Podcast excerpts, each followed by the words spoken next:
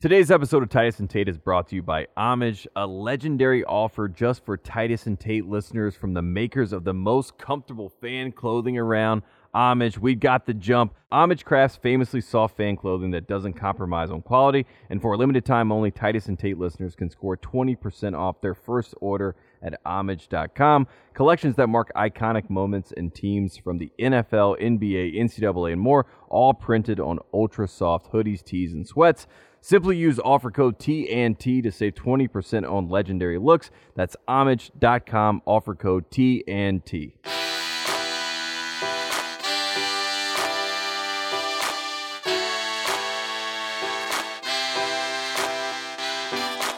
Today's episode of Titus and Tate, Purdue is canceled. I hate them. Get them out of my face forever, Tate. Uh, I Purdue. So here's here's the run. Wait, is this Coach Titus? Who am I with? This right no, this is this is me. This is a Purdue booster you're talking to, Tate.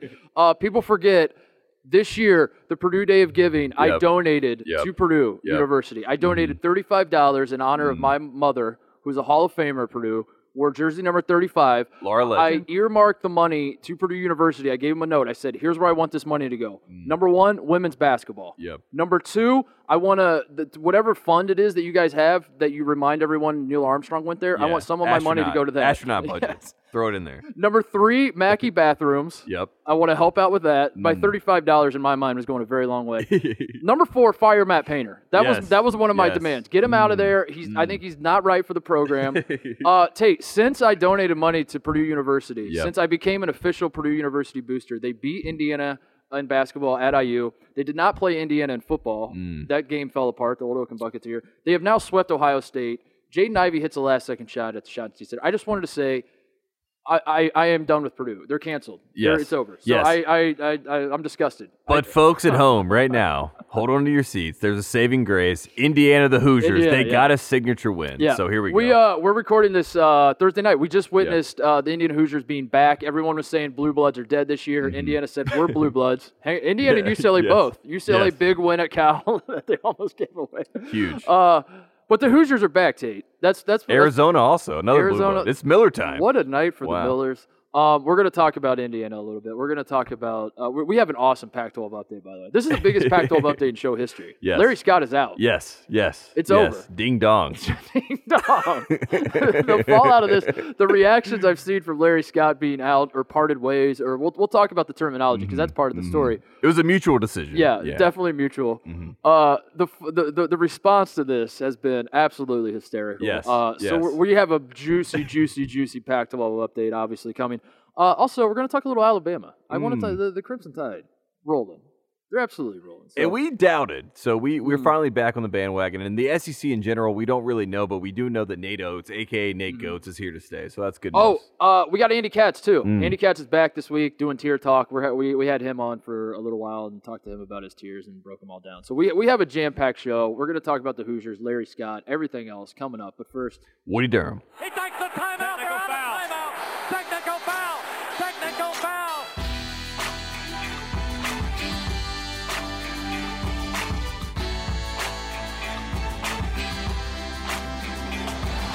All right, set it at the top. Tate, we're doing this Thursday night. Just saw the Hoosiers Yep. uh, take down Luka Garza and the Hawkeyes. The best offense in college basketball went over 10 minutes without a field goal. hmm Uh, it it I, I actually I'm I'm going to to uh, pat myself on the back for this because when we were setting up the schedule for doing the show today, Mhm. we looked at the slate of games tonight. Uh, our producer, who I, I won't throw under the bus, but she goes, "Hey, do you guys want to record at like three Pacific time, or do you Mhm. want to wait till this Indiana Iowa game?" And I said, "We're going to wait to the game because the Hoosiers are pulling the upset." And I've said that every single game Indiana's played that they're going to win. Yeah. I am I am very bullish on Indiana. I have been since we, we saw them in Asheville. Uh, and they continue to lose, and it's become like a, a, a huge frustration for me because I do Mhm. believe that this team could eventually be good, but at the same time they were eight and six, and and it's very very frustrating. Um, but what happened tonight is kind of what I envisioned happening with Indiana basketball, which is Mm. they beat the hell out of Luka Garza. They played unbelievable defense. Indiana can be one of the best defensive teams in the country. Um, their problem is, is they just can't score, but uh, they were making it happen tonight because Iowa can't play defense. And yeah, there you go. And there you go. Indiana leads the country in good losses. And I'll say that Yeah. again. They lead the country in good losses every single time you watch Indiana play in a game against a team that is probably, you know, like Texas, for example. That was probably the one game that they didn't really compete well and was a bad loss. And every other game they've been But in. Texas is awesome, and Yes. Texas is going to do that to a lot of teams. And at the time, Yeah. we didn't quite know that, but Yeah, now we do yeah. know that. We see the other side of that. So that was now not a bad loss. Providence is a team that's now, you know, just beat Creighton. You know, Yep. Indiana beat them, so they have some Mhm. quality wins on the back end. They- and tonight was the signature win, right? Archie Miller, we've been waiting for Miller time. You know, he told us he needed the facilities updated. He needed all these things in place before they get a signature win. Tonight was that Are win. you saying this is a program win? This is a program win, folks. Wow. Yes, officially on the boards. Wow. Mark it because Iowa, you know, I, North Carolina played at Iowa this year, and Iowa made, I'm not sure, but I would say probably 43s. I know that's historically not possible, but in my mind, they made Mm. about 43s. In this game, Indiana played great defense. Bohannon was, uh, you know, just basically a miss. He was not himself at all. He was basically a walking. he was more than one miss. The opposite was- of a walking bucket. He was a lot of misses. A lot of misses. he was and uh, he was not a miss. He was missing. it was the first time that you saw like Yeah. how Iowa could lose, right? Because a lot of times we've Yeah. heard about this team is like, well, they have this great offense, they have the three point shot, and if that's not going, we have Luka Garza. Mhm. And Indiana did a great job, uh, you know, playing great defense with this team and making Well, them earn their buckets. And, let's uh, let's let's it- program win, mark it down. Let's call it what it is too. Iowa plays as- someone, some uh, uh, Twitter bot got into my DMs Mm. uh, very early on in the Iowa season and uh, said this to me, and it stuck with me ever since. That Iowa is the greatest Indiana high school basketball team of all time. That's how the Iowa Mhm. Hawkeyes play. yeah, And uh, yeah, you're playing Indiana. Fran Indiana McCaffery yeah. would probably like that. Yeah, he's he like, would- "Co- Yeah, he's like, I'm all in for that. Yeah. Mm, Normandale. Normandale. Fran McCaffery. Um. So yeah, you, you you mentioned I, uh, Indiana's losses this season, and this is this is part of the reason I'm bullish on them. And if you don't follow Indiana, uh, it's it's easy to get sucked into the trap. Even, even people that do follow Indiana think that this is more of the same. And it and I, I kind of reached my breaking point last week when they when they blew it against Purdue, and, and that was kind of an inexcusable win. And God, Mm, mm.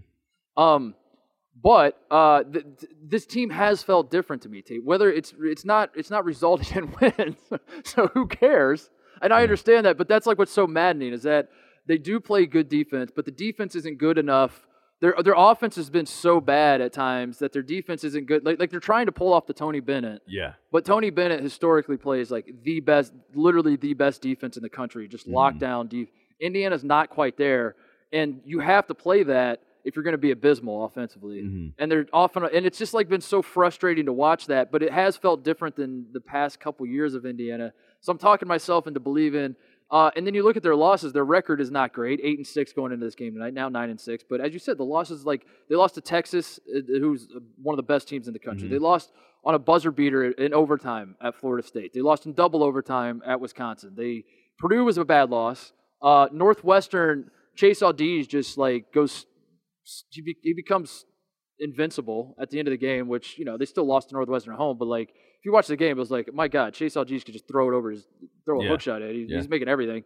Um, Purdue was a bad loss, but Purdue's playing better now, and like maybe it's not. I don't know. So like you start talking yourself into, you're like, how good is Indiana? I don't know, Mhm. but they're back. I do know that much. Yeah, IU is back, and before this game, I looked at you and I said, "Mark Titus, how would it feel if John Beilein went back to Uh-huh. IU?" And You're that was- ready, I was already at the point where, Yeah. like I said, I, I am moving on from the Archie Miller era. Uh, I have enjoyed it, but there was no program win. There was no signature win.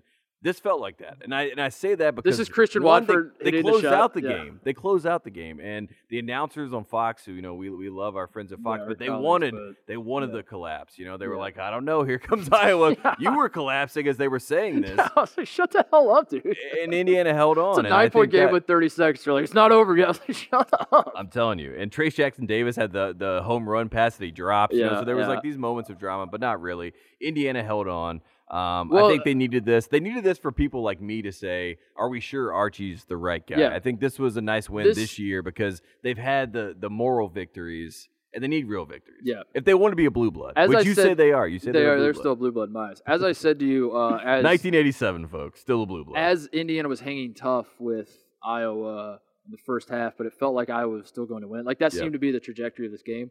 Uh, I turned to you and I said, if Indiana played Kentucky this year, Uh-huh. both teams would lose, Mhm. and both teams would come away from the game feeling like we're right. Oh, Yeah, we're, we're right back. there. We're back. right there, Yeah. though. We Yeah. lost, but we did a lot of good things. Mhm. And if we could just Mhm. Uh, this is the problem with Indiana with with Archie style of basketball though. Trying to do the the Bennett ball, the the diet version of Tony Bennett.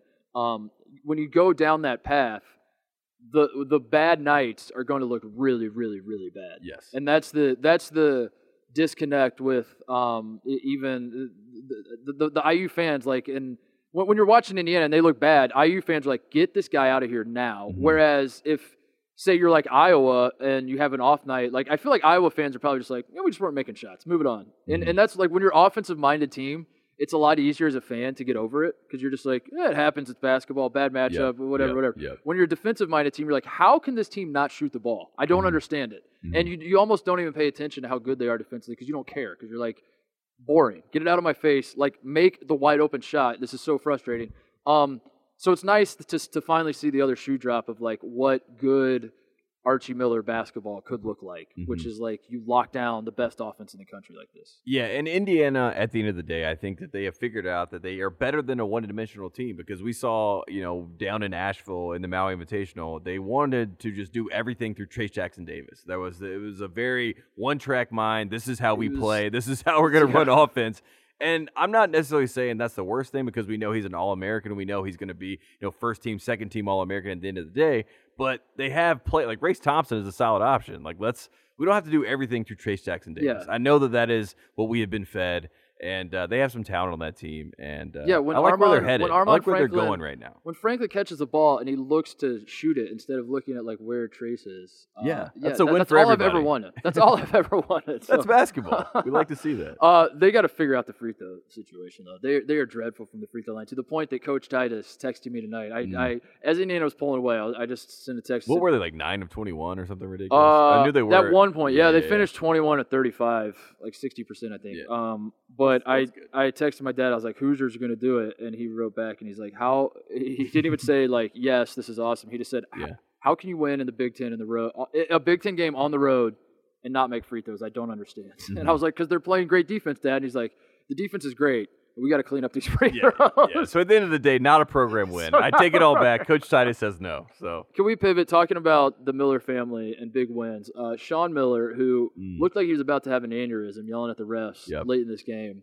Um, I didn't. I, am going to be honest, uh, and and hopefully our, our listeners value this honesty. I was locked in on Indiana, Iowa. We had the Mhm. game on the, Mhm. the the Arizona game. I saw the final play, and that's about it.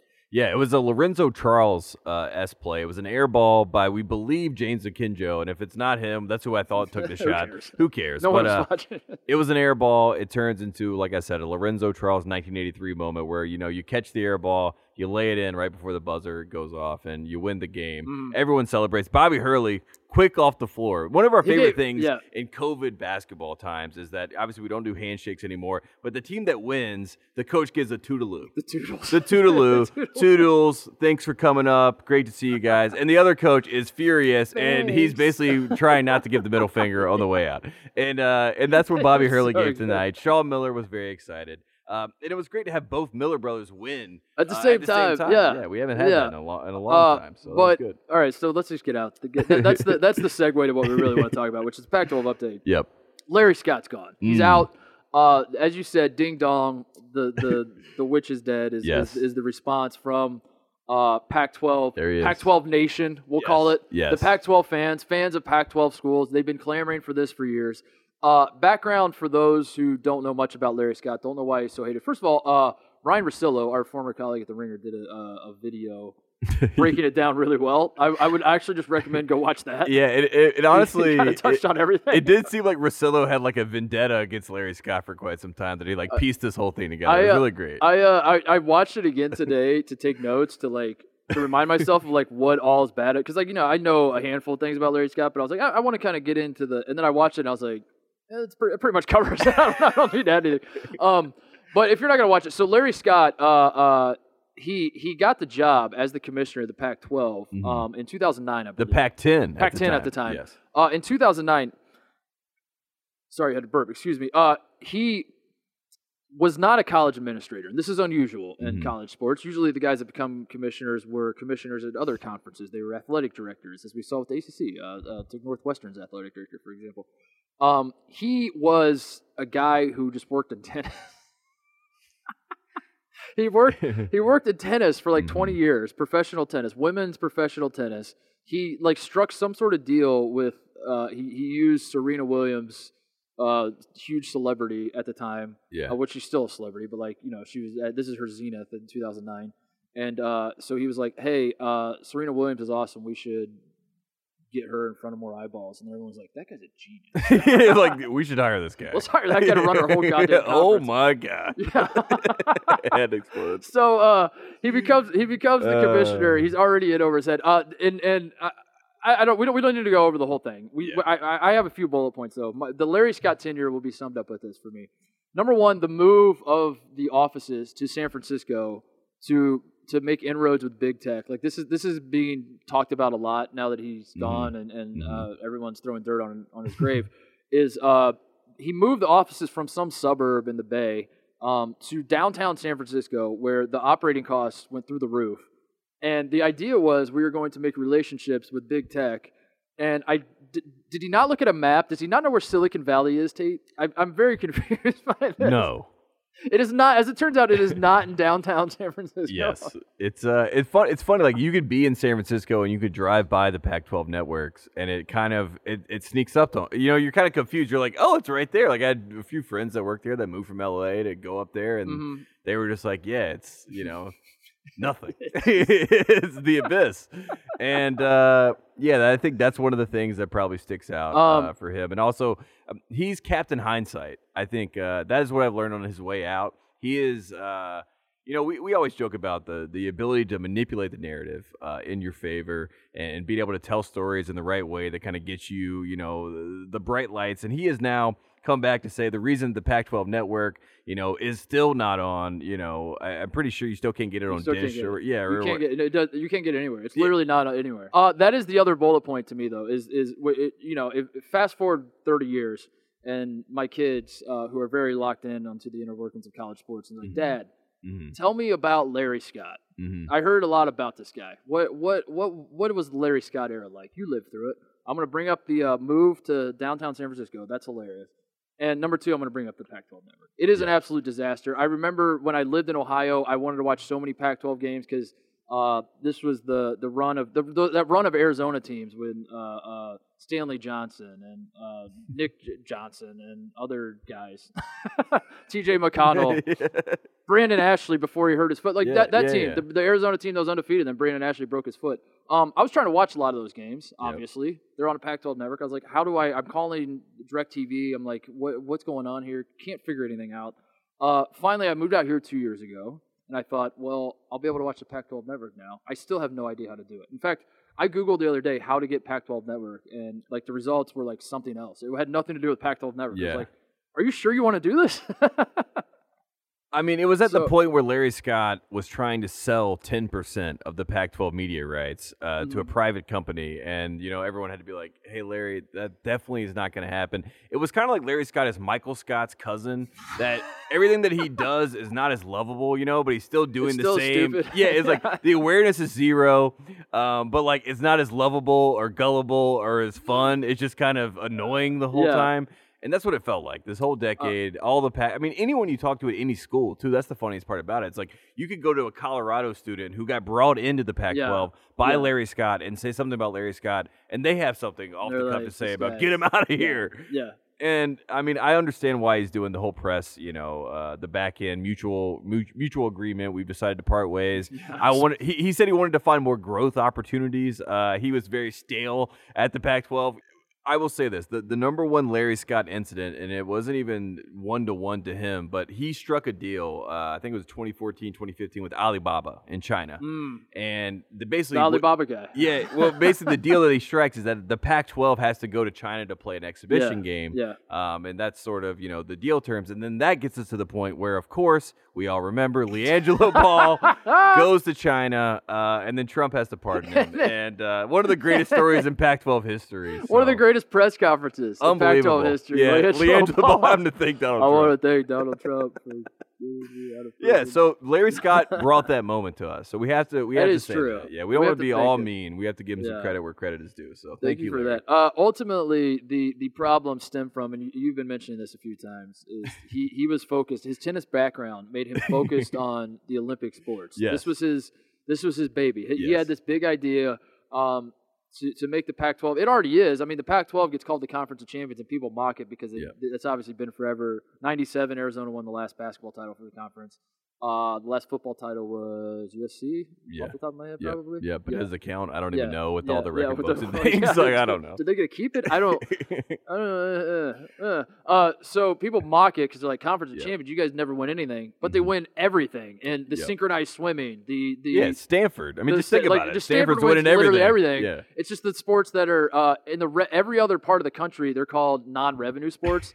on the West Coast in the Pac-12, they're called Olympic sports. Yes. Um, so he he went all in on that. Like that was his that was his idea. He thought if we own the Pac-12 network, all these people that are, are going to watch like Arizona versus UCLA Wow. volleyball games.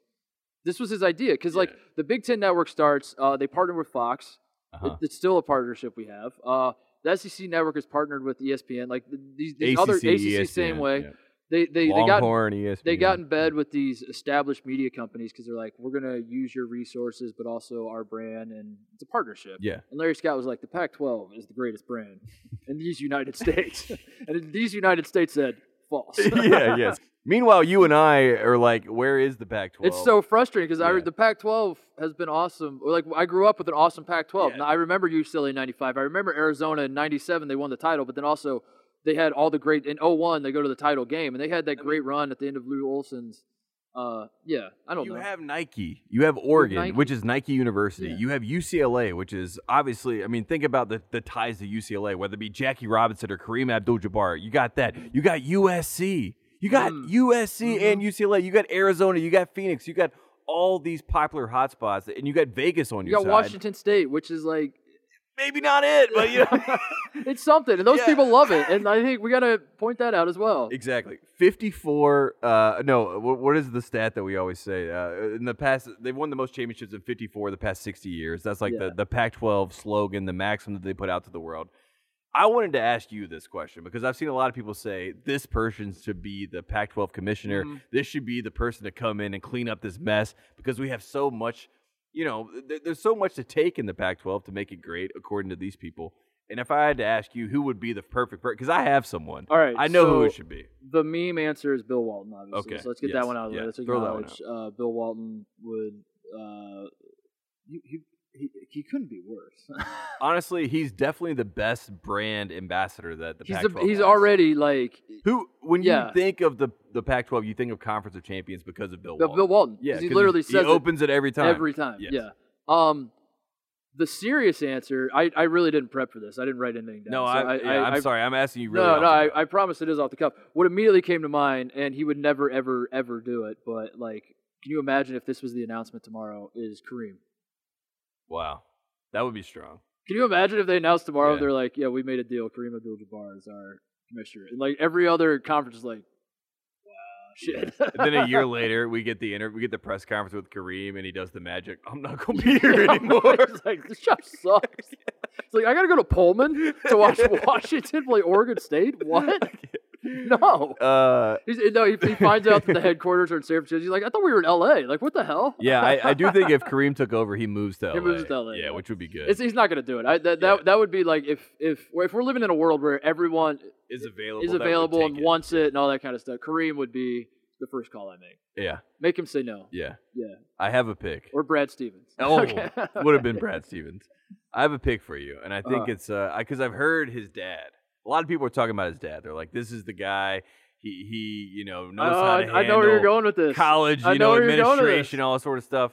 Uh, and the answer, a lot of people are saying, is Oliver Luck. Mhm. And they say we need to get Oliver Luck in there. Obviously, you know, Andrew Luck is the perfect example. But I say, why do we need to be putting all these old white guys that we've seen a million times in these same positions?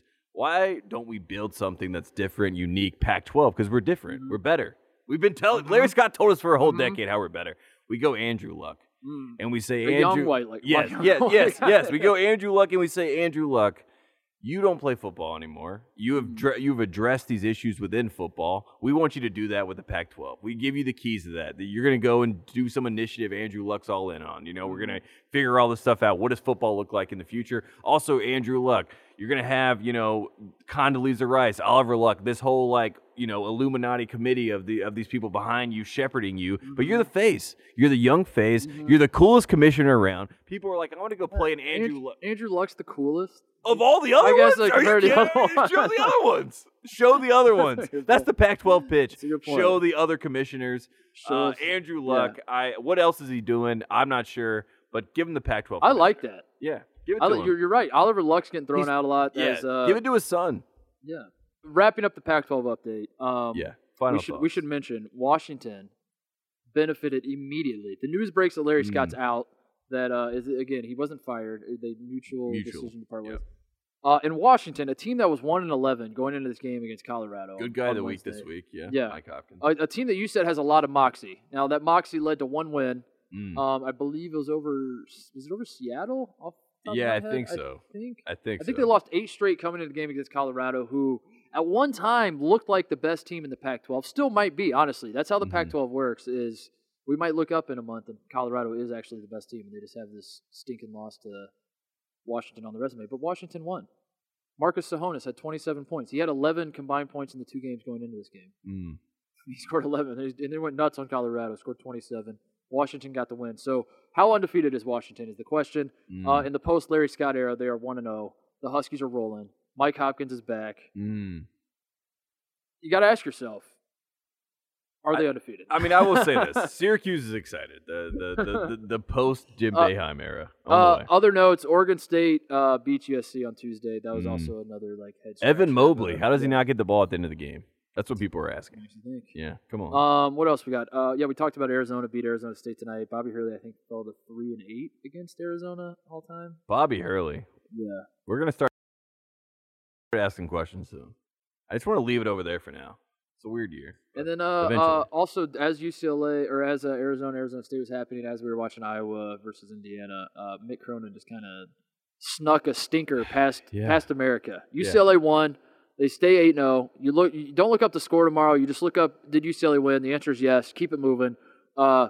But I don't know how many people watch this game. That's probably a good thing because it was a stinker. Like we were trying to keep an eye on it, and then Mhm. we I got locked in on Indiana, and then I looked back at the other TV and it just said final. UCLA wins by like four. I want to say. Yeah, four or six, Yeah. something like that. But that's how most of these games are. If you watch them in person, UCLA does not really impress you by any Mm-hmm. means, but they are somehow able to outlast the other team and get the win. So you have to give them credit for that, obviously. And uh, Mick Cronin is um, he's fired up. An I mean, offensive-minded Mick Cronin yeah, team. he- he seems like he's really engaged with this team. They Yeah. obviously lost Chris Smith, which I think would be a really nice piece for them to have a real legitimate chance to have a real run in March. I think a lot of people like UCLA on paper. I think when you I see it, do, when you see the fact that they're 12 and 2 or whatever they're, you know, maybe 13 and 2 at this point and then 8 0 in conference, you see that and you say, "Hey, this is the team that last year Mick Cronin turned around and they're they're rolling right now and they, Mm-hmm. They were shot eight in away a row." from winning the Pac-12. yeah, so I can see why you buy in, but I still think they're a year away. I'm waiting for Peyton Still a Watson. year away. Still a year away. Waiting for Peyton Watson. Come on. Just keep the hype train going. Yeah. UCLA is always. I don't want it to be over for Mick. Yeah, you know what right, I mean? I don't want to coordinate him too This soon. This is not the peak. Yeah, yeah. yeah. We're still climbing. There's always a year away. Yeah. Um, I think that's it. That's all I really had. I, I, I didn't really get into the weeds uh, with the Pac-12 this week because there's no Mhm. need. Because Larry Scott was was the Larry. Scott. Congratulations to all the Pac-12 fans, uh, the alums we know out here. We've we've made a handful of friends who. Uh, I'm a fan of the Pac-12. I think that's why I definitely am too, Yeah, yeah. I, I think that's why you and I even started doing the segment because it is dumbfounding to think that this league has so much We- talent and history. And we actually watch the games out here because they're on. You know, like for most of America, it's Pac-12 after dark, or Yep. whatever. For us, Yep. it's like prime time. Yep. So we we end up watching a lot of these games, and the teams are good. Yeah. But then they're not good. Like Colorado is good, and then they lose to Washington, and then the rest of you know my buddies in Big Ten country are like, explain what happened to Colorado. I'm like, I kind of can't. I don't know why this happens in the Pac-12. And you know how it is on the East Coast. As soon as we see them lose, you see a Colorado team or UCLA team that you bought into lose to Washington State. yeah, They're done. They're done. It's over. It's, It's over. over. Like no matter Get what they do, Yeah. they're done until they win Yeah. the Pac-12 tournament. You Mhm. know, that's the next time we'll be like, oh, okay, if Indiana lost at home to Nebraska, say yep, they're done. Yep. It's over. Like every every Big Ten fans, like I don't get. I never want to hear about Mhm. Indiana. They're already kind of doing that. It- it- not Indiana. Pick another team. Pick Rutgers. If Rut- Rutgers is kind of on a slide right now, they lose to Nebraska. Done. Get them out of here. Yeah. We don't want to. We don't want to hear about them. Uh, but in the in the Pac-12, it's like I don't know. It's so weird. I I, I maybe We're I'm, trying to explain it. um, maybe maybe it is the pod scheduling where they play Yeah. the the. I, I like it on maybe that's something I like on paper, but maybe the new commissioner should revisit that. The idea of like playing, The Arizona teams in the same weekend Yeah. and the yeah, but it's always like a the mountain trip.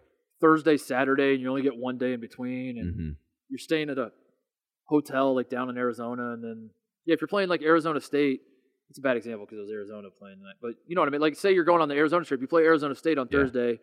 You don't go back to campus. You stay there, and then by the time you're playing Arizona, maybe you're a little tired and you just want to go home. I don't know. Whereas most other schools, you play, you fly back, and maybe that's maybe Maybe that's that's the secret. um, I will I will defend Larry Scott. I swear this is my last point. Um, it's not his fault that the teams have s like he, he got one team to the Final Four, Oregon in twenty not he, but the conference yep. one Final Four berth, Mhm. Oregon in twenty seventeen, one college football playoff berth, Washington in twenty sixteen slash seventeen got stomped by Alabama in the first round. Mhm. Um, that's it, and I, I think people want to hang that on him and say, you, "This is this is you," and uh, it, it it is and it isn't, and um, I, I don't know. The, the the point I would make is like, I, I I on the one hand, it's not Larry Scott's fault that that Lonzo Ball was outplayed by De'Aaron Fox. Like Mhm. De'Aaron Fox ate Lonzo Ball's lunch in the 2017 Sweet 16. That's not Yeah. his fault. Like Yeah. you said, at, at some point there has to be some individual pride in these teams. If we want to talk about like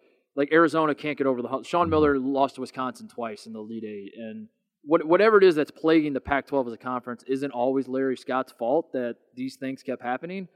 But you start spreading it out, and you're like, this Yeah. can't be a coincidence. Yeah. So that's it. That's I, yeah. I'll, the only thing I can say to all that is hindsight is great, you know, and I think that's all we can say. All right, we're gonna take a break. Uh, no, we're not. We're gonna talk to uh, uh, Andy Katz. Yes. I'm sorry. We are gonna take a break, but then we're gonna talk to Andy Katz on the other side of this. Uh, we have Andy Katz here for Tier Talk. Here it is. Quick break to get a word from our sponsor, Homage. Fan gear that doesn't compromise on quality. Now that's a slam dunk. The good people at Homage pay tribute to your favorite teams and iconic moments from sports, pop culture, and more with ultra comfortable, high quality clothing for the whole family. Head to Homage.com for the softest hoodies, sweats, tees for the NBA, NFL, NCAA, WWE, WWE, movies, and more. Plus, WD. Uh, plus, Titus and Tate listeners can snag 20% off their first order with code TNT. Grab a gift for every All Star on your team or yourself and pay homage. That's homage.com, offer code TNT. And that's not all. We're also brought to you by our friends at Good Life. Good Life makes high quality essentials for modern living and believes the quality and fit of their t shirts is unmatched. Providing a fresh twist on some of style's greatest hits, all of their core products have been made in California at the same LA factory since they were founded six years ago. Their core fabrics are uniquely designed to provide the perfect t shirt for everyone. Try their different fabrics. I mean, Titus and I both. We've got uh, all the good life clothing we could ever imagine. We got sweatpants, we got pullovers, we got t-shirts. It's the best. yeah, they're great. I wear them. I yeah. Literally, I have one on right now Yeah. underneath this. It's- yeah. it's the best time. How all are made uh, to help you look and feel your best. Good Life, America's premium t-shirt. Go to goodlifeclothing.com to take 20% off your entire order with promo code Titus at checkout. Again, that's goodlifeclothing.com. Promo code Titus at checkout. Back to Titus and Tate. All right, joining us now, like he does most Fridays. I don't. I wouldn't say every Friday. He, uh, he made us look. Almost bad. every Yeah, Friday. he made us look bad a couple weeks ago when he said Michigan was elite and Texas uh, not so much. So uh, we had to take a week off, but he's back. It's Andy Katz. He's got his tears as he always does. And Andy, uh, I got to say, you did a great job of just mirroring the AP poll this week, where you just, uh, you know, like, were you were you busy? Like, what happened here? You just like. Did, did you text your editor, just take the AP poll and split it up? I mean, I have nothing to argue with because, like, you, Mm. you went pretty chalk here, Andy. Okay, first of all, uh, you obviously have a short memory, Mark, because you were the one that said to me that I shouldn't be married to a set number in each tier. So That's true. uh, You did I that. took your Yeah. advice. I extended the tiers out in different categories uh, and felt Love it. comfortable that, and I actually still feel comfortable that tier one is tier one, which is really only two teams right now Mhm. uh, in Gonzaga and Mhm. Baylor. And tier two can be compressed, it can go out. Uh, you know, there's a lot of flexibility there. Same with three and four. So I, I took your advice, Mark. Uh, you are obviously forgetting that you're the one that told me to do that. I well, I, I appreciate it, but also uh, I I don't know. I looked at it like every time you send in the tiers, I have a problem, and this time you send it in like so. So let's go over the tiers. You have tier one, Gonzaga, Baylor. Yep. Obvious. That's how everyone sees it. Uh, tier two, uh, we, we uh, uh, you, you put these tiers out before tonight's game. We're recording this Thursday night. Uh, Iowa just lost to Indiana, so you had Iowa, Villanova, Michigan, Texas as your elite tier. Mm-hmm. And then I guess things do get interesting in tier three, Andy, because uh, your holding steady tier is Alabama, who is the new Michigan. I'm calling Alabama the new You Michigan. in doubted college Alabama, basketball, that, like- both of you. no, we, we do not care to comment. We did we did not doubt them. no, uh, let's talk about Alabama though, Andy. They are the new Michigan. They're the Mm, team that uh, mm. everyone's hot on. Everyone's pretending like I was I was on these guys early and all that. Uh, I we, we like Alabama certainly enough. Like we, we, we saw them in Asheville. They, they got stomped by Stanford, and I think we were, we were Yeah. slow to We got jaded around. by seeing them Yeah. in person. Right. Um, but you know, we'll we'll concede that they're good now. My question though, playing devil's advocate, are we sure Alabama isn't just benefiting from the SEC just not being good? Because like you look at their wins, it's their their marquee win uh, during this run that they're on is beating Tennessee, who might not actually be that good. They just play good defense. I don't know. Like, Well, I explain mean, to us why Alabama's first of actually all, a great team. you can only be as good as who you're playing against uh, relative Mm. to your conference. So right now, they are clearly the best team in the SEC, beating Tennessee on the road, destroying LSU uh, when they're healthy. Uh, they have not been 100% healthy. Uh, John Petty Jr. is clearly having an all SEC or SEC Player of the Year type year. Herb Jones, another outstanding player. But how about this? Nate Oats Mm. calls out, if you remember, Coach K uh, Yeah, a while ago. Then he took Yep. the comment back. Now look where Alabama is, that. and also now look where Duke is. Uh, kind of interesting Uh, that coincidence? um, you know he made those comments, and then he kind of had to, you know, backpedal a little. Uh, I'm waiting for Nate Oats to be even more boastful and stick his chest out now that uh, He- they're undefeated. He will. He kind of did that going into the LSU game where he was asked about the uh, the home court advantage in Baton Rouge, and he's Mhm. like, "It's probably going to be the same this year as it is every other year." And everyone took that as him saying like, "There's not much of a home court advantage in Baton Rouge every Yeah. time you play there." And then he absolutely stomped LSU. Alabama. By the is way, it's good. I probably just, true like, because they don't get great crowds there. yeah, they Mm. don't. I Mm. Andy, it just feels like we're trying to talk ourselves into uh, it, college basketball this year. Feels like Gonzaga, the Big Twelve, the Big Ten, and Villanova, Mhm. and and it feels like all the SEC talk is cool, all the ACC talk is a good distraction. But are any of these teams actually good? Is the question. Alabama, granted. They, they are good. When when you're hitting 23 threes, that's that's good Yeah, John basketball. Petty Jr. that's good good. basketball. But uh, I don't Um, know. Can What- I can what- I what else? adjust your comment there?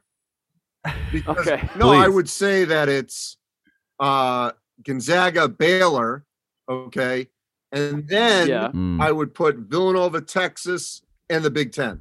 Um, I don't think you can Ooh. have the whole Big Twelve with Baylor. Baylor has clearly separated itself from the rest. Now they have not played Texas yet, uh, but Mhm. they have handled Texas Tech, Kansas. So I would still keep Baylor with Gonzaga. And then you could Mm. then cherry pick out Texas, Villanova, and the Big Ten as a unit. Um, I'm not dismissing other randoms making deep runs like a Boise State, uh, you know, that we're not Mm. talking about, uh, or, you know, uh, uh, who knows, maybe a Drake. But but I agree with you Mhm. that it has shrunk, and I don't really see a Final Four team out of the SEC or the ACC or the Pac-12. Yeah. And, and and Andy, you mentioned Villanova. You said they're right, you know, below that tier one of the title favorites, but they had the, the three week break. They come back against Seton Hall. They don't look great.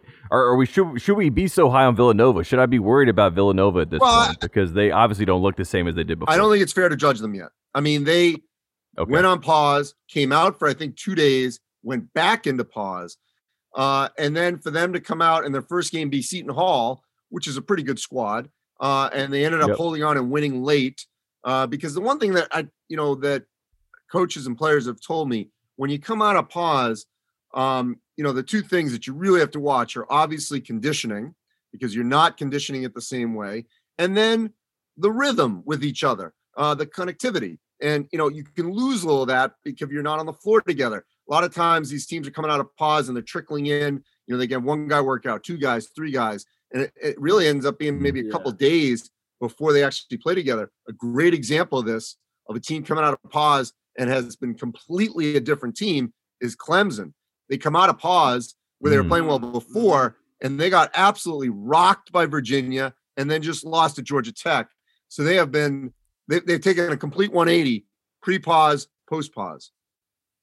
So, h- how much do you think that that'll matter for the selection committee? Is that stuff going to matter in your opinion? Should it matter? Yeah, is Should- it hard to parse through that, like pre-pause, post-pause, who they are now? Yes, because the tournament is in March. It's not in November, December, or January. Um, I know it's Hmm. not a criteria anymore, the last 10, but I've always believed, yes, the body of work is how you get in. But uh, you know, I still want to see teams that are playing well. I don't want a team that maybe had this great run and has lost eight in a row, but you know, maybe before that they won 20 in a row and are 20 and eight. Um, I would really be You talking about I Northwestern? pause on that team if they're not playing well and completely limping into the Mm. tournament. hmm Mm. Um. So I, I wanted to ask you about the. I, I had this other uh, other thing written down that I, I need help making sense of. Tate and I have been trying to make sense of it. We're struggling. you're you're a much bigger brain than us, so we're we're we're calling in the big guns for this. Uh, Minnesota. We noticed Minnesota is a tier four team for you. They're rising.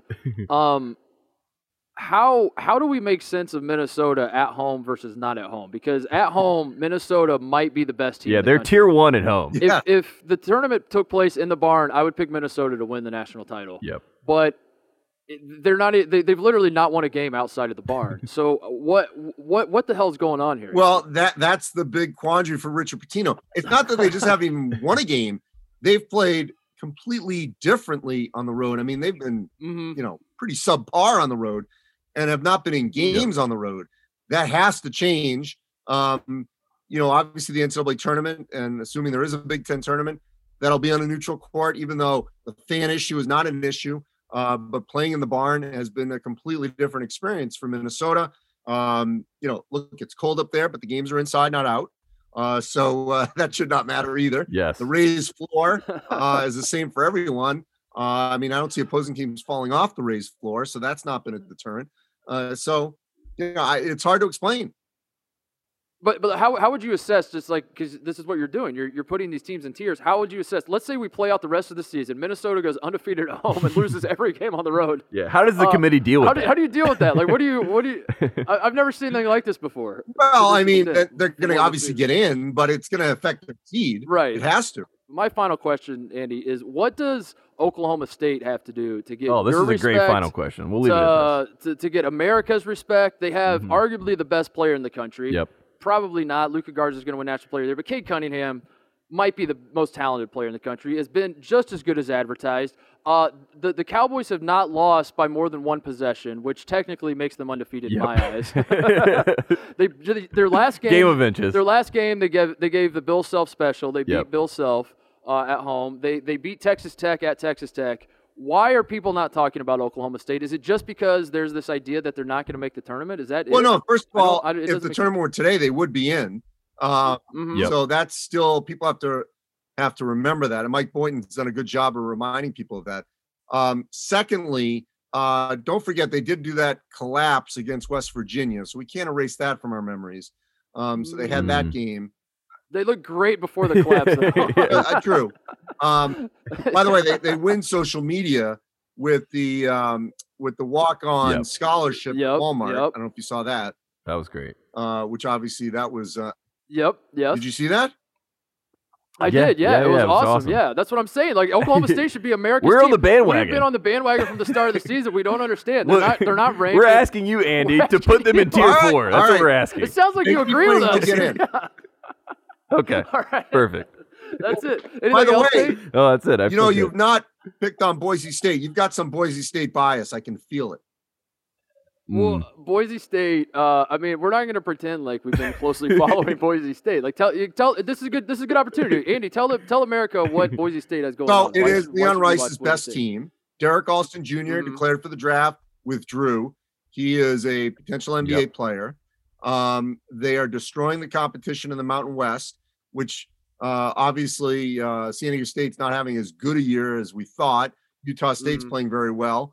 Um, you know, Colorado State's had its moments. So the league is is decent. Um, you know, it's probably a little top heavy, but they are sneaky good. Their numbers are really good. They did lose to Houston in their one loss early in the season. I don't think their roster was full at the time. Uh, that was on the road. Did beat BYU on the road. Uh, so I think there's a lot of potential for them that people are going to wake up on selection Sunday and they're going to get a decent seed. Mm.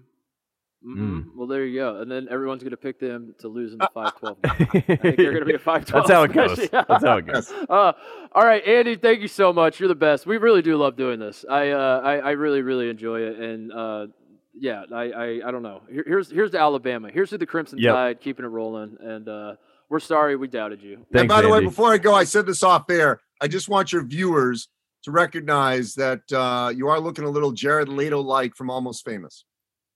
Oh, there you go. I'll take it. I'll take. I get told I look like a lot of people, and that's one of the better ones. it's better so- than Muffin Top, I Yeah, it's better than- yeah, I think. Uh, thanks, All right, see Andy.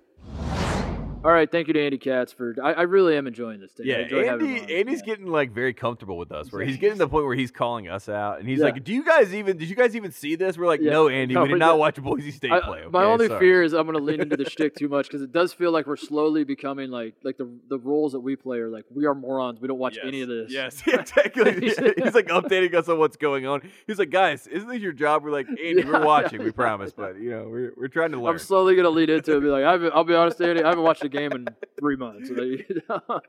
um. Anyway, I, I, I quickly before we get to shout outs, we got to we got to expand on Alabama. He gave us shit Yep. for for not loving Alabama enough. Uh, we we've kind of danced around it. We we said we, um.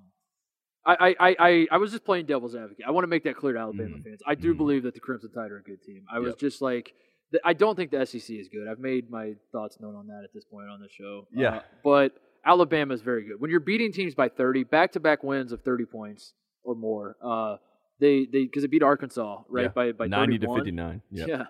they turn around and beat LSU, uh, who was the second best team. Like Tennessee's up there, obviously. One of there are three good teams in the SEC that are like considered really good. Yes, uh, uh, Alabama, LSU, and uh, Tennessee.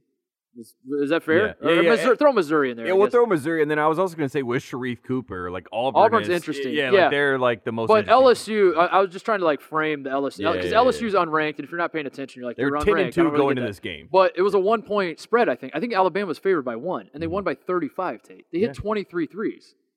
It's insane. Did you see the shot chart? Yeah, Like, I that watched people all were- 23 Yeah, threes. They did like a, co- a John Petty was of them. Yeah, it's insane.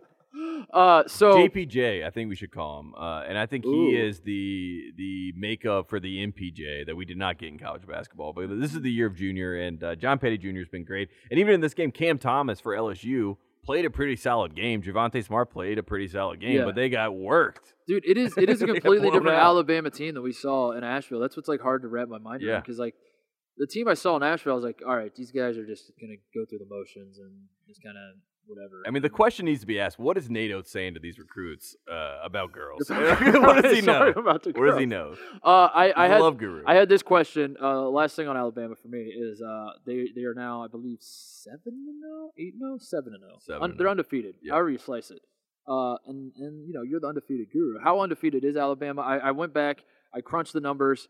Uh, and by that I mean I just like looked on the sports reference Yep. pages. Yep. And, uh, and and I, I was interested at which which which teams in SEC history have gone undefeated, have run the table. Mhm. And I don't know if we're ready to have that conversation with Alabama yet, but I looked at Alabama's schedule.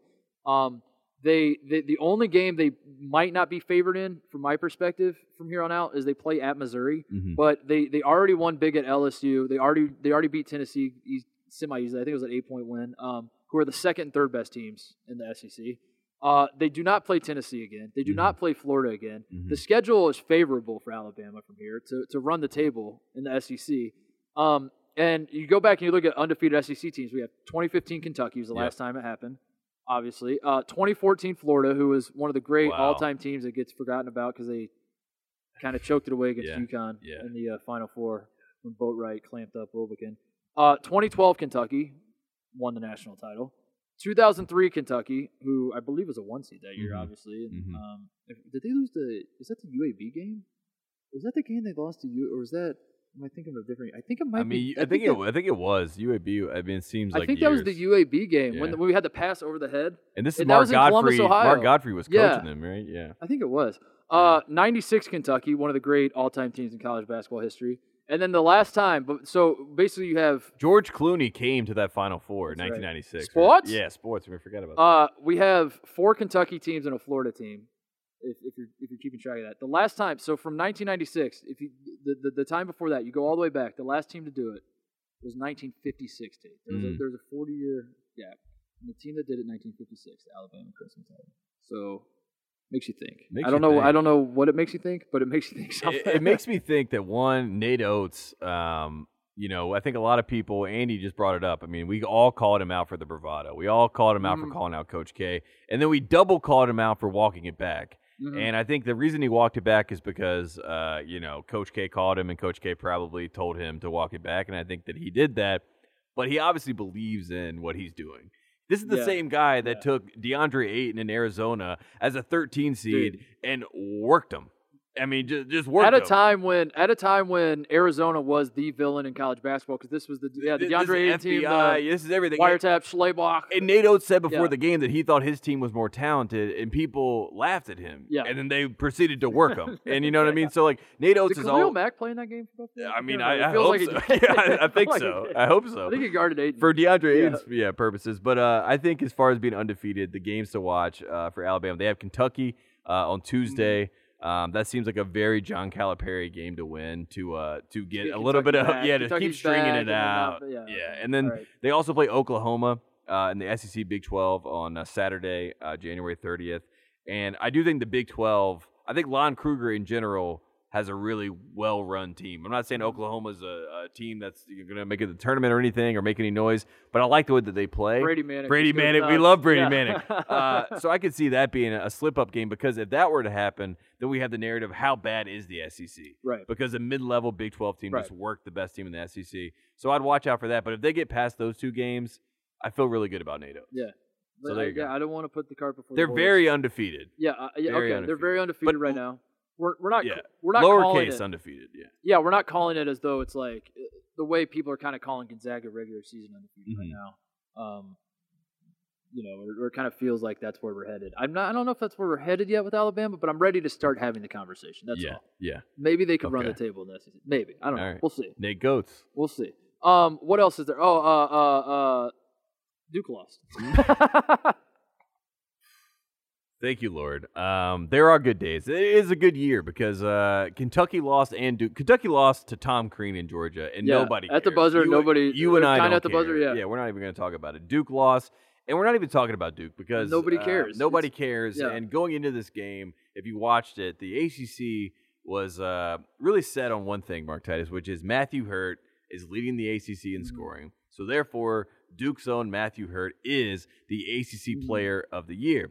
Luckily for everyone in America, there happens to be a man on Pittsburgh uh, by the name of Justin Champagnie, and he has a twin brother. what a name! Great Yeah, last name. Great name, and he also, you know, had some moments already this season. Had a game-winning uh, shot against Northwestern that we Mhm. remember. Um, but anyways, Champagnie going to this game is fired up. He has 31 points, 12 of 15 from the floor, 14 rebounds, but he was eight for eight inside the three-point line. And I want to say it was clinical. You know, it was like uh, it reminded me. He reminds me of Brandon Clarke a little bit. That went to Gonzaga. He's Mhm. not as tall as Brandon Clarke, but he's very bouncy and rangy, and he's very active. And it just feels like he has another gear.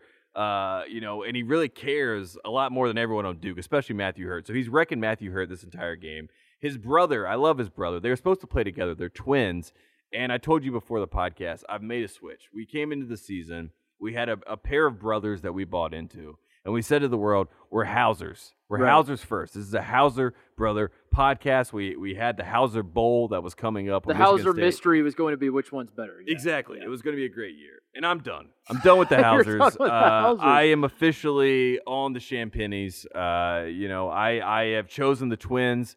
I have bought into the hype. Justin Champagnie, ACC Player of the Year. I'll say it here now, leading the ACC right now in scoring. Um, had a signature performance against the Duke Blue Devils, and I think after that game, Jeff Capel, the first coach to ever beat his, you know, the man that taught him everything outside of his own father, Coach K, beats him first, you know, first former player to do that against Coach. Is K. he really? Yeah, I didn't know that. and I think that at that point in time, Coach K looked over and he finally saw what he hadn't been able to see. You know, sometimes things are so close that you can't really yeah. take it and respect it for what it is. And I think this was the first time that Coach K looked and said, "Man, I actually miss Jeff Capel, and I actually like what Pittsburgh's doing over there, and that actually looks like a Duke basketball team. Oh. And I actually think that Number one on the I miss Jeff Capel." number one on the successor power rank. I think he's looking at Scheyer in this Yeah. game, and he's like, "You got no answer for Jeff Capel. You got no answer for Justin Champagnie." And uh, and Justin Champagnie is a Brooklyn kid. He is not a, a highly touted. His recruit. brother's at St. John's. His right? brother's Yeah, at St. John's, yeah, and his brother. He was such a, a, a low profile recruit that they were going to go to prep school together. He and his brother. Yeah. Um, the Champagnes were going to go to prep school. This is last year. Um, and anyways, Justin got the offer from Pittsburgh. He gets talked into it by Capel. He's like, I, I see a lot of potential here, but he worked his ass off, and he and he becomes great. And he leaves his brother. His brother's like, well, I'm not going to go to prep school if you're not. They're kind of like Morris twins. They want to stay together. Yeah. And so he goes to St. John's, and then he balls out. And I'm like, man, I love the underdog story. I love the Brooklyn basketball players going to Pittsburgh. Uh, the last Pitt player to get drafted was Lamar Patterson uh, in 2014. So all that to say, Justin Champagnie, I'm all in. Who cares Uh, that they beat Duke? We need to buy into Well, the let's- fact that Justin Champagnie, You know what? Jeff Capel, Pittsburgh basketball is back. We should settle it by we should have a Duffy this year, the brothers of the year. Yeah, Brothers the the Hausers, the Yeah. Millers. yeah. I mean, the Millers are The working overtime tonight. The Hurleys are out. the Hurleys are out. Bobby, you blew it. No, but I'm all in on the Champagne. side. Uh, I uh, I will say I, I was biased going into the year. I was all Hauser, all everything, and uh, I was wrong. Hausers. I just wanna say that I I, I still believe in the Hausers only because uh, Virginia is still good. Like I think, I think people were. Too I don't want to talk about Virginia. Yeah, I'm- know. I think people were too quick to to bury Virginia. I don't think Virginia's done. Michigan people? State. I yeah, buried them. I, I dug the grave. You were you gave Tony Bennett a hug in Minneapolis when he won the title, and you had a knife in your hand. Oh, you and they- stabbed him right in the back. As When they lost to San Francisco, I was like, dig the grave. oh, they're back. They're undefeated in the ACC, Oh, as we all knew it. they would be. Uh, all right, let's wrap it up. Shout outs, closeouts. What else? What what have we not hit? Uh, I want to shout out to Cole Anthony. Um, Cole Anthony is uh, in the NBA right now, and he hit a buzzer Still? beater. Yeah, yeah. 15th pick in the NBA, hit a buzzer beater over the Timberwolves. But the most impressive part, Mark Titus, before he hit Yeah. the buzzer beater, he hit the three before that. And I think a lot of people, if you didn't watch the game, Mm-hmm. you don't realize that they were losing. And Cole Anthony made six straight points, two straight threes to win this game. One of them being in the last seconds. Uh, I don't know. Cole Anthony, I did not have a great year with him at Carolina, as we all know. It was very up and down. But to see him thriving, wearing his dad's number, it, it warms my heart. And uh, we have some friends that work for the Magic that are close to the program, so we like to see them succeed as well. Um, so shout out to Cole. We absolutely do. Yeah. Uh, my my lasting image of Cole Anthony is the, the picture of him having the bloody head where he's Yeah. laying there. As you got, who, who are you listening to? Was it Pittsburgh? I think. Yeah, I think or Duke or So something. it was somebody, and then just the picture of Cole Anthony. Last year I dead, wiped dead away. with a bloody face on the ground. I was like, yikes. Yeah, Uh, I I, want remember the Notre Dame game. That was a good one. I want to keep it in the ACC with my first shout out. Uh, Josh Pastner, Yeah. Georgia Tech, Yeah. Jackets, who have. Uh, now Andy Andy brought this up. that Clemson is coming off of pause. I, by the way, I, I love the Andy the way he kept saying on when you're, when you're coming off pause or he just like is that a thing? Are we yeah, saying that? Yeah, of course. Look, when Kyrie came off pause, Off he was a different player I than when he hear- went on pause. All I hear is menopause. Like Yeah. I just hear Yeah. like when you go, Look, Look, we're men talking through about pause. pauses. yeah, yeah. when you go through pause. These I'm are like, men what? talking about Are we pauses. talking about the same thing? Uh, so maybe that's uh, what we can blame Clemson because Clemson has. I mean, the wheels have kind of fallen off for Clemson. Yeah. Um, as of late, they they look like the best team in the ACC. They they look not very good right now. Uh, but you know, shout out to Josh Pastner nonetheless. We, we I, I I saw I didn't watch this game, so I'm not gonna pretend like I know what happened. But uh, I, I did see the picture of Josh Pastner wearing the big Andy Reid face shield, and he gave a really good toodles to Yeah, to no, Brad he. I honestly really, he's got will- the sideburn. Dude, his sideburns are so thick. Josh We're gonna talk Pastner looks like he's in a '70s movie. Yeah, he looked like yeah, Fear and Loathing in Las Vegas with Josh Pastner or something like that. Uh, I, uh, he's great. oh. the Toodaloo is awesome. Shout out to the guy who was DMing us. oh yeah, um, the Clemson guy. the Clemson guy, who I didn't even I didn't even know. Like I don't check my DMs. Like I, I guess I have them open. I don't realize it, but every so often, like I'll get a notification, whatever. Uh, so I get a notification. The guy just or, or I click on something and I see a message that just says ignore all that. So then I'm like, all right, well now I have to read what you're saying. So then I clicked on it, and some guy has been DMing us the entire Clemson season. That's like, you guys are idiots. Clemson is actually good. He, It, he like, is a former manager He's of the a former- Clemson basketball team, by the way. He- he- the guy obviously listens to the show. He knows. Uh, you know who we're talking about. Uh, but to his credit, he kept he kept DMing us as Clemson was Yeah. winning. He's like, "Get on the bandwagon, you dumb bitches! Mhm. Like we're awesome. Here's why we're awesome. Here's why you have it all wrong." And then, and then Yeah. the last message This is- like, "We suck. Ignore all everything I This is said." what he. This is what he said. He said, "Saying Clemson shrivels up when the big show comes to town is ridiculous. We beat three top five teams at home last season. Sorry, reacting as I listen. Well, Thanks what- again." And then he responded three hours later and said that Alabama win is looking even better now. And then you know, Well, six well- hours later, he said, "Ignore all that. Back to the drawing board." Which is so funny because like I didn't see any of it until he said ignore all that. So I didn't even witness it in real time. Anyway, He was very upset with the Tate Frazier takes on the ACC update. That's what he was Yeah, responding to yeah, yeah, because I said that uh, you know now all the teams that are actually better than Clemson were better than Clemson, and Yeah, then he was uh, arguing yeah, at the time. right. Yeah, one fine. right. Thank you, thank you. Yeah, appreciate Uh, what what else is there? Uh, I want to shout out to Philip Rivers. I know this isn't college basketball, but Mm-hmm. uh, Philip Rivers is the last of a dying breed in my mind, which is the kind of guy that grows up and says, "I want to play the sport, and then I want to coach and be like a PE coach." You know what I mean? Mm. It's like I like that personality, Yeah, especially what- in North Carolina. You know, so it, it he has always been that guy. What level of football is Philip Rivers cut out to coach? Because I don't feel He's like he's already coaching high school football. he is coaching high school Yeah, football he for real. is. That's- that that makes sense. So, and his dad was a high school football coach. But I just want to say, I was gonna say it. It, it, it, it, I he, he does not belong in the NFL. He doesn't even No. belong in college. He belong. No. I, I see him as like an he's at a grade- Catholic school coaching high school football. I, see him as an Yeah. eighth grade coach. Honestly, I mean, That- it that might be eighth grade. I'm not sure, Yeah. but he uh, he has always been one of those people that's like a signpost in my life of like that guy right there is like I can understand that person. You know what I mean? Yeah, I, yeah. I get him. You know, I get where he's coming from. I, I I even if I don't understand the eight to fifteen kids that he's gonna have in his life, like I still like I understand him. And uh, to see him leave football just like hit me home. It was like one of those, you know, you start seeing guys that, like even like when Dwyane Wade and some of those people Yeah. retire. It's like I saw your entire career. That's wild, you know. And Mm-hmm. I remember seeing Phil Rivers when he was at NC State, and I was like eight years old, and I was like, "Who's this dude throwing at sidearm? That's not a Mhm. quarterback." Mhm. And he was throwing people off, cussing out our team, and I was like, "Man, this guy's unbelievable." And he went to Are, play. are you saying know, Patrick Mahomes is indebted to Phil Rivers I- throwing sidearms? I I will say we're all indebted to Phil Rivers. That's what I'll say. we all might be his children as well. uh, uh, I'll, I'll make my final shout out. Um, the Winthrop Eagles, who are America's only 15 year old team. They they have the number five fastest on on KenPom. Their tempo is fifth in the country. Mm. So not only not only are they winning, but they're playing fast, which means traditionally it's fun to watch Yeah, for the for the average fan. So Yeah. this is like the best of both worlds. Uh, all of you who are are, are are curious, like you're like my team sucks. What's a team I should follow? How can I watch this? What's a team I should watch? You should watch Winthrop. Go watch Winthrop. Yeah. Uh, they play all their games on the Pac-12 network. Ah. got him. No, I think it was the Southern Conference Network. Just kidding. Just kidding. Ah.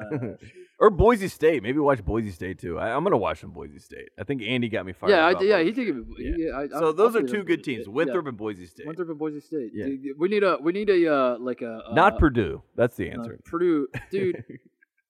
Can, can I can I go to the reverse shout out section of this? Yes, the uh, yes. The shut ups. the shut ups, yeah, the, the, shout outs the and shout shut ups. That was the original segment, and then yeah, we decided the, to change it. The, the the shut your damn mouth, please, for the love of God. Uh, Jaden Ivey, Yep.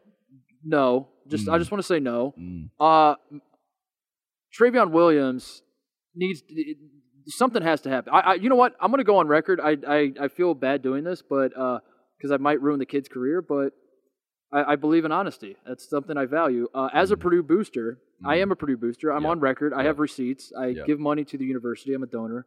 Uh, I, I I I don't love that I did this, but I I paid Trevion Williams. I, I did. I gave him money. Yep. Put it out. I gave him money to go to Purdue, and uh, I Mhm. think the NCAA should look into his eligibility because of that. And I'm sorry, like Mhm. that might make me a narc. I just needed to get it off my chest. So uh, Trevion Williams probably should be ineligible. I don't think the win at Ohio State counts, Mhm. in light of that. And uh, there's that. I, I I am just very frustrated by Matt Painter's existence. Um, it's it, it, it, he's gone he, he's gone unchecked for too long. The other the other shout down shout shut up we're calling it the shut, up, The shut up. is uh I'm I'm starting to hear or rumblings shut down. rumblings from our media brethren about the the season getting paused. We're getting Mm. put on pause. Mm. Uh, that the tournament might be in jeopardy now because they the NCAA locked in dates. These are the dates we're going to play Yep. the tournament. But now we're looking now that uh, we have a new president that seems to take coronavirus seriously. We're worried that maybe Are they locked in? Are, Yes. they, are, they, Are we sure they're locked in? Yeah. and I just want to.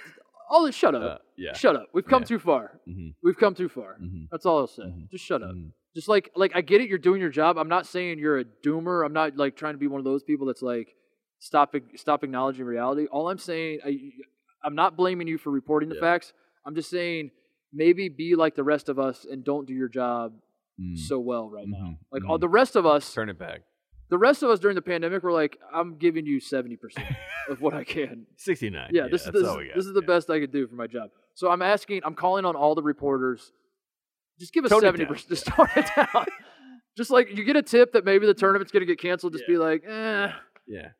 I'll let that one go. Yeah. yeah, yeah, yeah. It looks like it's happening. Like, I'm gonna be lazy today. I'm I'm taking a mental health day. You know, like dude, we need some more of that from our our big J journalists out there. Yeah, so do that. Please, Please do, do that. that. Yeah. Save Indy for Good us. vibes only. Positive vibes only.